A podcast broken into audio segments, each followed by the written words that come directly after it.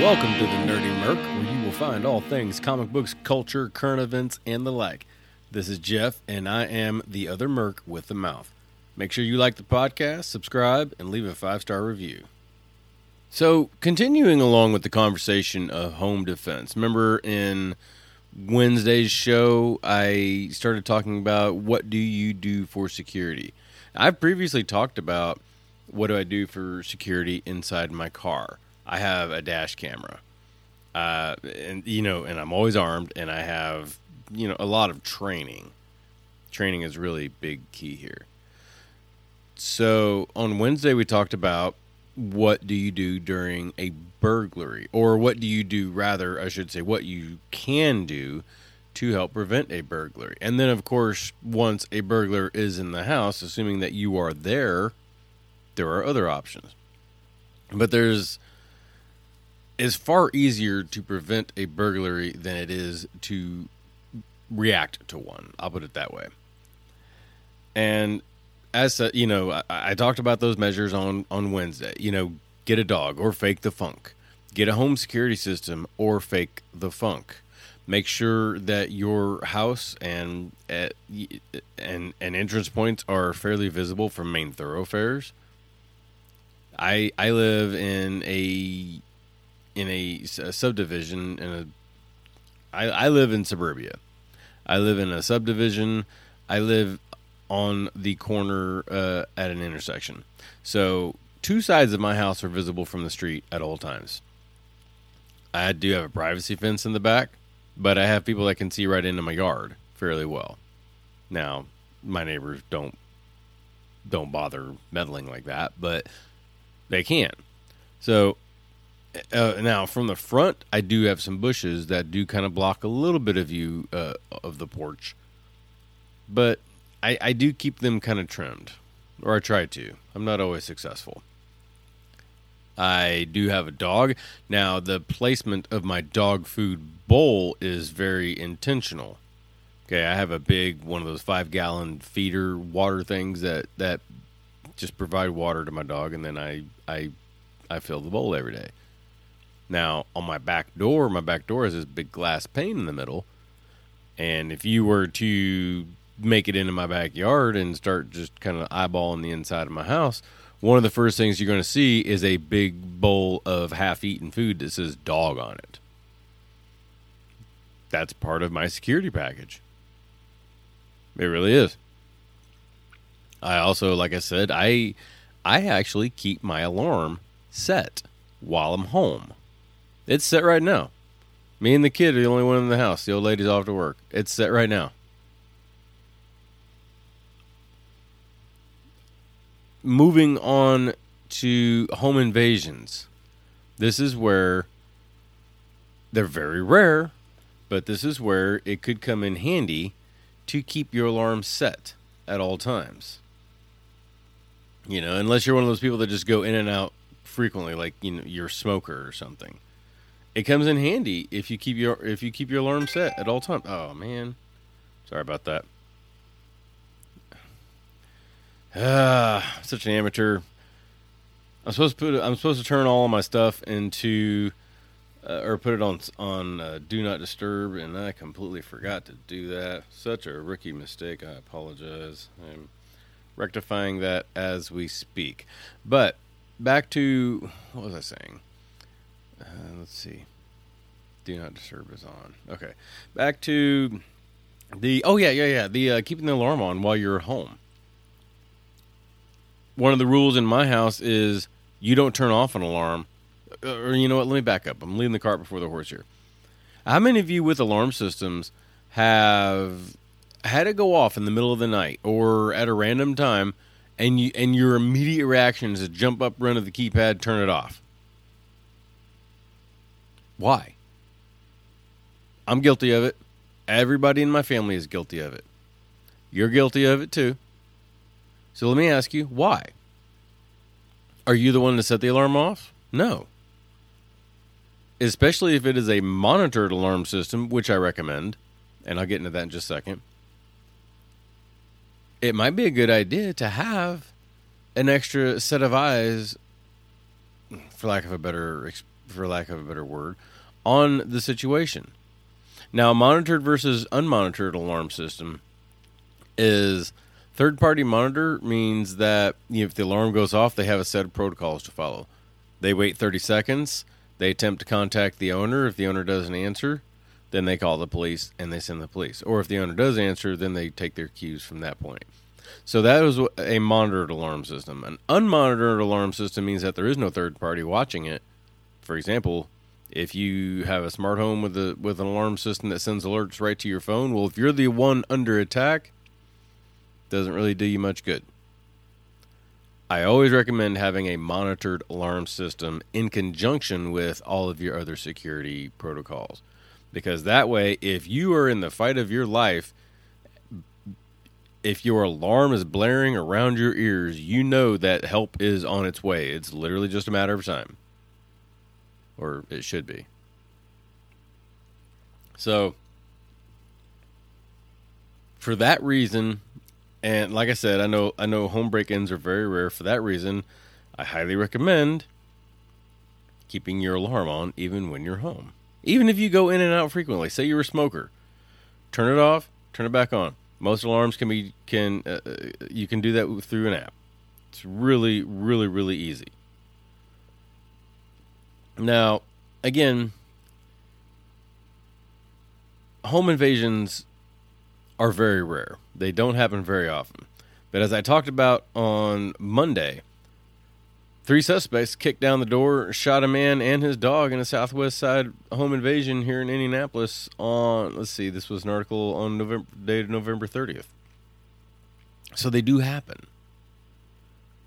What do you do during that? Now, that is a very, very different situation. And that also requires a little bit of luck. Where are you in the house when your front door kicks gets kicked in? Is going to matter. What you have with you when your front door kicked in is going to matter. Who all is in your house with you when your front door is kicked in is going to matter. I talked about, you know, if my front door gets, gets kicked in right now, my alarm is going to go off. In my household, if you don't cause the alarm to go off, you don't shut it off. That's a rule. I make sure everyone in my house knows this. I also make sure everyone in my house has a plan, and they think about it. And occasionally, we talk about it. We talk about, hey, what happens right now? The front door gets, gets kicked in. Go. What do you do? What do you do? What do I do? Because when the front door is getting kicked in, it's not the time to come up with a plan. The time to come up with a plan is long before that happens. Luck favors the bold, but fortune favors the prepared. In my household, we have a plan. If the door gets kicked in, the one nearest the threat is the one that deals with it. Could be me, could be my kid, could be my old lady. I'm not always going to be there. Now, granted, I'm the one with the best training and the most experience handling stuff like that. But, I mean, come on. Realistically, I'm not always going to be there. My kid and my old lady are well trained in the use of firearms as well. Don't shut the alarm off. One closest to the threat deals with it. We have different scenarios for if it happens in the middle of the night versus the middle of the afternoon.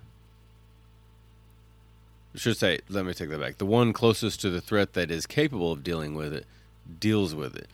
Everyone else scrambles, gets somewhere safe, calls nine one one. Now, when I say the one uh, capable of dealing with it deals with it, uh, I'm not. I'm not going to tell you all who, but not everyone in my family stays armed all the time. I do, even in my home. My. my I had to look around for a second. Found it. My pistol is within arm's reach of me, sitting right here on my desk.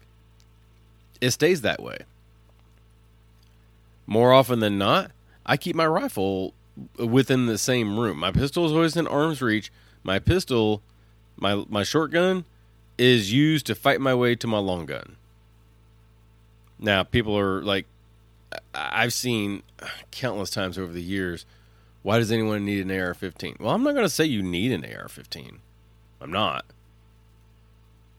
But I'm also not going to go into your home and say that, oh, why do you need that big flat screen T V? Or why do you need this luxury? Why do you need that PlayStation? Why do you need that Xbox? Why do you need that iPad? Why do you need that smartwatch? Why do you need that, you know, sixty thousand dollars car? Why do you need that four thousand square foot house? If you're listening to me and you happen to have a four thousand square foot house, you know, good on you.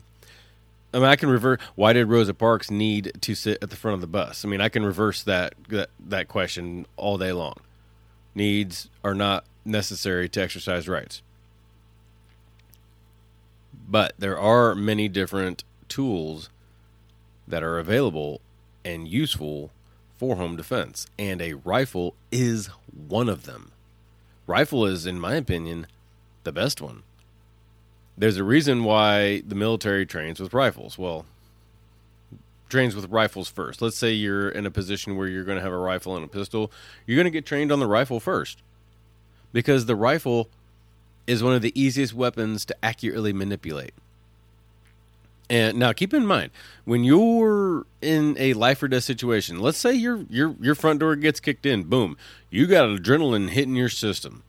There are physiological responses to the human body. I've discussed this already before in previous shows, but there are physiological responses in the human body that happen when you are engaged in a life or death situation. And one of those responses is you lose fine motor skills.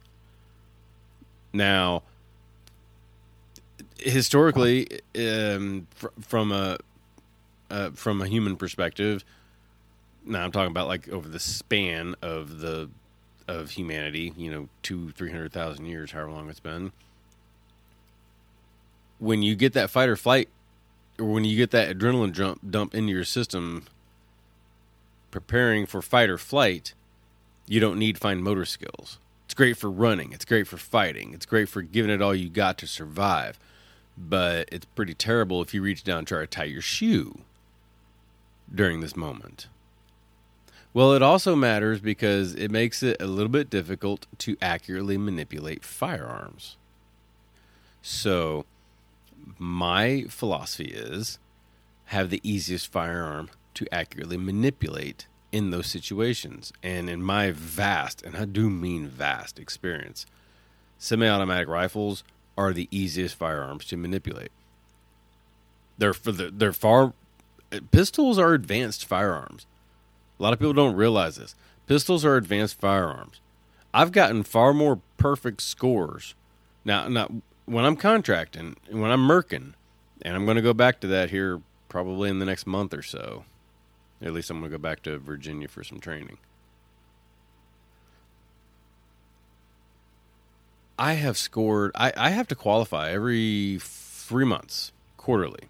I have to qualify two qualifications with my rifle, two qualifications with my pistol, and one qualification with each machine gun that I have access to. So I have to do six total qualifications. Thankfully, I'm not a sniper, or I'd have to do seven qualifications. It's crazy. And their their qualification is, is very weird in of itself. But anyway, I have sco- I have scored far more perfect scores and near perfect scores with my rifle than I ever have with my pistol. Not even close. Not even close. Now, I have scored perfectly with my pistol before. I have to do a qualification from a drop... Le- oh, yeah, I have to do p- two pistol qualifications as well. I have to do one from my drop leg holster and one from my one from my uh, concealed holster. With my rifles, I have to do one qualification with iron sights, one qualification with optics. It is so much easier to shoot a rifle accurately. And in that situation, when you when your life is on the line, when the life of your family is on the line, don't you want the weapon... or the tool, I should say, that is easy to use? What about in this situation right here? Three suspects kick down door, shoot man. How many bullets does it da- take to take down a single person? I have personally witnessed a guy shot seven times in the torso and was still smoking and joking with people. I mean, we're talking like fairly center mass hits. Got very lucky. No, I'm assuming no major organs were hit, or if they were, the complications didn't show up until after he was outside of my purview. But he was smoking and joking, bumming cigarettes. Seven. Well, how many how many rounds does your average handgun hold? Assuming that it's not a arbitrarily regulated item, like, you know, ten rounds or seven rounds in the New York Safe Act, you're probably looking in the thirteen to seventeen range. Okay, well, that's two suspects. What about this? You you know, that's, I mean, and that's assuming that you get good hits. That might take down two suspects. thirteen to seventeen rounds might take down two suspects. Yes, might. The average number of rounds that are shot at home invading suspects is in that ten to fifteen range. And that's for usually for like one suspect. What do semi-automatic rifles, what, what what's their magazine capacity? Most of mine are in that thirty to forty range. That's good for several suspects. I have a suppressor on my rifle. I don't want to lose my hearing if I have to use it in the house. I have a flashlight. Flashlight's probably your most important defense tool. That's yours.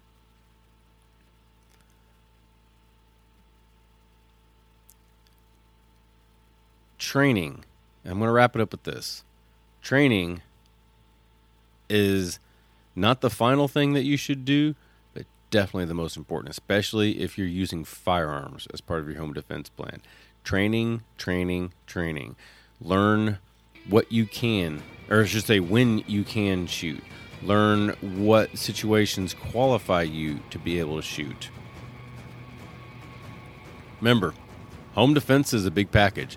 It's not just one item. It's not just two items. It's multiple items. I have about ten tools in my defense package. Hope you enjoyed this segment. You're listening to the Nerdy Merc. Well, that's the end of this segment. If you have any questions, bitches, gripes, comments, complaints, moans, or suggestions, give me a call, three one seven, nine seven eight, N E R D. That's three one seven, nine seven eight, six three seven three. Or you can go find me at w w w dot nerdy merc dot com. Email me, jeff at nerdy merc dot com. Or go find me on all the social medias. I'm on Facebook and YouTube. Just search for The Nerdy Merc. On Instagram, nerdy merc seventy-nine. And Parler at Nerdy Merc. Make sure you stick around for the next segment. And thank you for listening.